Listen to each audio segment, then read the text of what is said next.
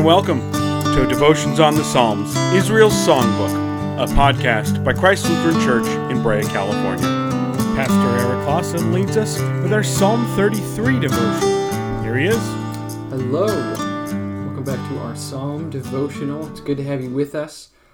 Today we're going to be looking at Psalm 33. So let's begin with a word of prayer. Heavenly Father, we thank you for the gift of your word. Lord, we thank you for the many servants uh, of you that wrote these psalms down. Lord, we pray that you would help us to to pray these psalms ourselves, to make these psalms our own, to return to them, Lord, and have them be words that we can speak to you.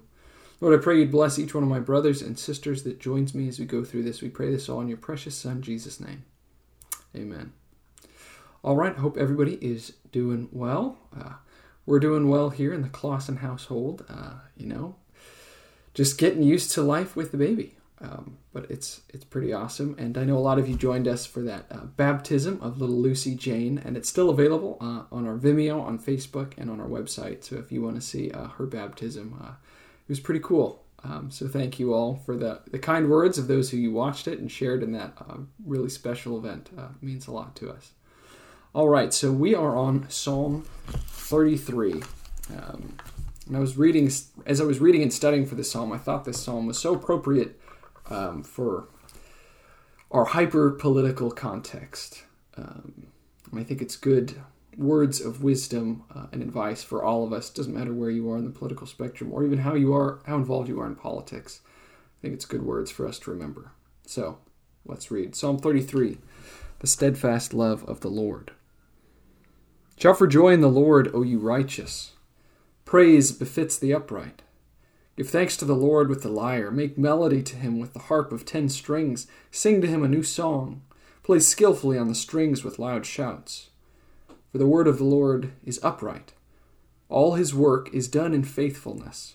He loves righteousness and justice. The earth is full of the steadfast love of the Lord. By the word of the Lord the heavens were made, by the breath of his mouth all their hosts. He gathers the waters of the sea as a heap. He puts the deeps in storehouses. Let all the earth fear the Lord. Let all the inhabitants of the world stand in awe of him. For he spoke, and it came to be. He commanded, and it stood firm. The Lord brings the counsel of the nations to nothing. He frustrates the plans of the peoples. The counsel of the Lord stands forever, the plans of his heart to all generations. Blessed is the nation whose God is the Lord, the people whom he has chosen as his heritage. The Lord looks down from heaven, he sees all the children of man. From where he sits enthroned, he looks out on all the inhabitants of the earth. He who fashions the hearts of all of them and observes all their deeds. The king is not saved by his great army. A warrior is not delivered by his great strength. A war horse is a false hope for salvation. By its great might, it cannot rescue.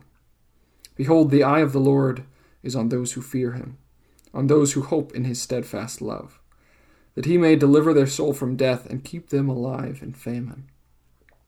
Our soul waits for the Lord. He is our help and our shield.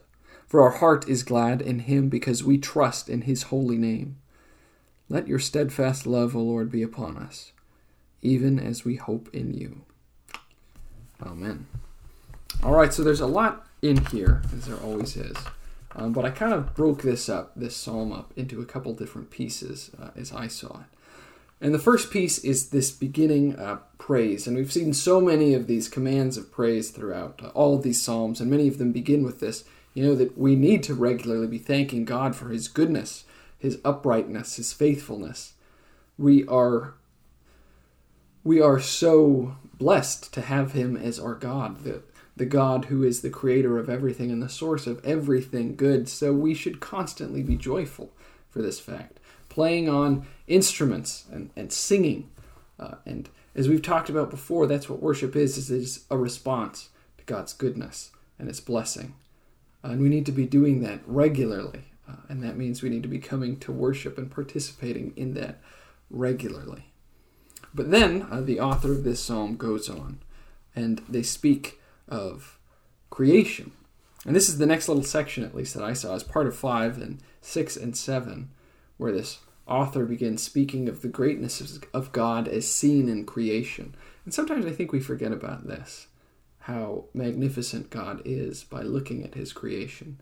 And I've heard people say that just looking at nature, you can tell two things. One, that uh, God is powerful and dangerous, and two, that he is an artist. And I think that is so true. God is powerful beyond our imagination. I mean, you look at these mountain ranges, and, and that's why I think it is important to get into nature, is to just see the scale of things. Yes, as humans, we have cities and machines and technology and all these things, but what can we really control? And even in our modern world, with all our technology, our world is still hit by hurricanes and wildfires and earthquakes and all these different natural disasters that remind us how much we still are not in control. But God is. God is the powerful one. He is where all the power rests. And so it's important that we fear Him and we trust in Him. And now, maybe I think we've explained before fear doesn't mean just that you're terrified of him, but it means you respect him and you listen to him uh, and you seek to learn more about him. Fear means, yes, you honor and respect and ultimately trust and love. And the next part, which is, I think, one of the biggest parts and one of the more unique parts of this psalm, is it gets into, well, things that are kind of political. T- it speaks about how all of the inhabitants of the earth must fear the Lord, but then it also speaks about how the nations, the nations ultimately, they're powerless before God too. God, the Lord, brings the counsel of the nations to nothings. He frustrates the plans of the peoples. I think it's really important we remember this right now because it doesn't matter what side we're on, we get so focused on our team and the righteousness of our cause and how our group is going to we're going to make everything right again. But here's the thing uh, our plans as humans, as grand as we think they are, um, they don't mean much. Uh, and especially, they don't mean much without the Lord. And we have these plans, we think that we're so important and we get so self righteous. Um, but I think so many times, God just laughs at us. What do you think you're doing? Don't you think that I'm already in control? Don't you know I'm the one who controls all of this? We get so wrapped up in so much, and we just need to stop it and trust. That doesn't mean that you should be totally inactive. That doesn't mean that you shouldn't be involved with politics to some degree. But where is your faith? Where's your trust? Is your trust in candidates? Is it in political parties? Is it in political ideologies, even? Because that's not where it should be.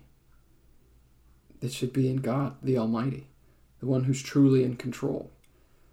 And when we remember that, I think it can give us a calmness and a peace that, well, is pretty unique, especially in our current world. Because right now I see so many Christians who, who they forget this, that God is in control, and they get so worked up about so much. But we don't need to be. We can be at peace. Yes, that doesn't mean that we should still try to be involved and try to do what we think is right. But don't do it in fear, don't do it in worry.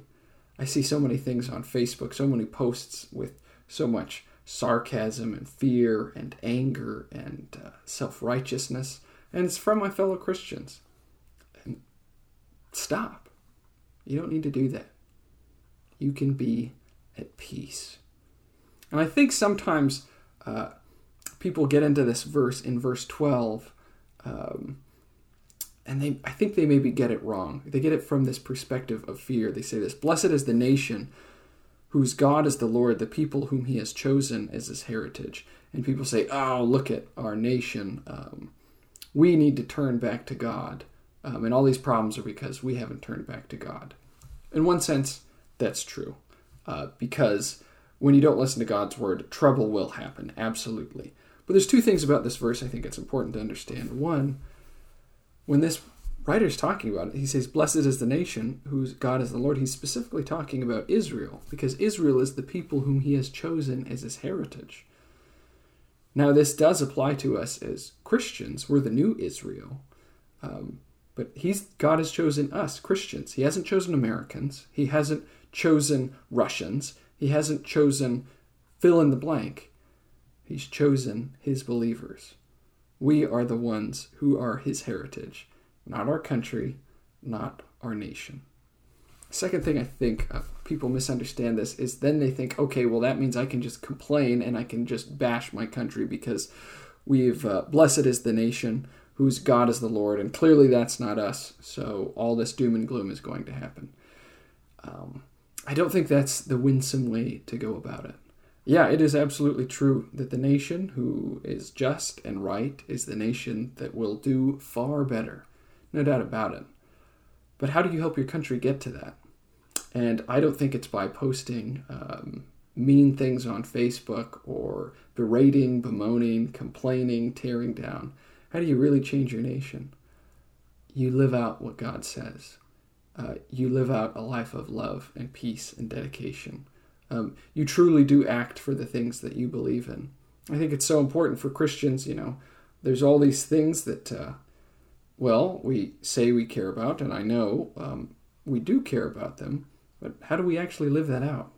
Because the world is watching what we say, but it's very closely watching what we do it's important that we're actually living out what we're saying. And our actions will change the world. It's not our opinions. I've just heard it again, and I'm sure I'm sure you've heard it many times before. It's not our opinions that change the that changes the world. It's our example. So, what kind of example are you being?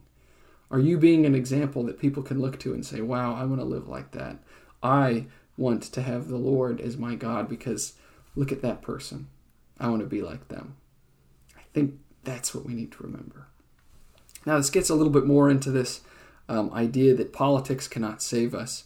Uh, it speaks about how the king is not saved by his great army, a warrior is not delivered by his great hope, the war horse is a false hope for salvation, and by its great might it cannot rescue.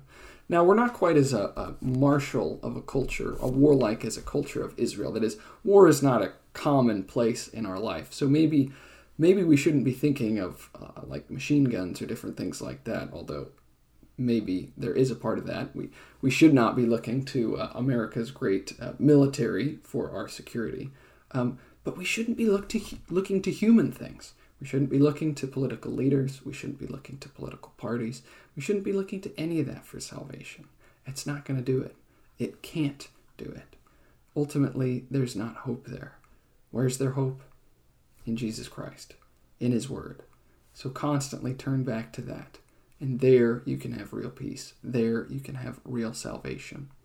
And then this last part of the psalm, it does turn it totally personal. It's not looking at the big picture, politics, nations, all these different things. It's looking at the personal. Behold, the eye of the Lord is on those who fear him, on those who hope in his steadfast love. And that's what we need to be doing. God blesses his children. He always does. Sometimes it's not easy to see, sometimes it can be difficult, but he will keep them alive in the famine. Now, that doesn't mean that we won't face famines. That doesn't mean we won't face all these hardships. But He's going to be with us through all those things. And so wait on the Lord and trust in Him and turn back to Him always. And then I love this line, and this is a line we can pray Let your steadfast love, O Lord, be upon us, even as we hope in you. And I know for a lot of people, it's a scary, it's a difficult time with COVID, with economics, with politics, all these different things. But remember, God is with you. He will never leave you or forsake you. You can trust in Him. He provides. Trust in His holy name. And pray this prayer Let your steadfast love, O Lord, be upon us, even as we hope in you. Friends, if you hope in Him, that steadfast love is with you. That's a promise from God our Father. Let's pray. Heavenly Father, I thank you for each one of my brothers and sisters. Lord, I pray that you would help us to trust in you above all else. Don't don't let us put our trust in earthly things and earthly princes, rulers, political parties, leaders, whatever it is. Help us to put our trust in you so we can live our lives as shining lights, as examples, so that we can lead those around us back to your holy name. And not with cruel words, not with Facebook posts, but with acts of love and care. Lord, work through us. We pray this all in your precious Son, Jesus' name. Amen. All right, brothers and sisters, God's peace. Until next time. Thank you for joining us. As a reminder, follow Christ Brea on all social media outlets and visit christbrea.org.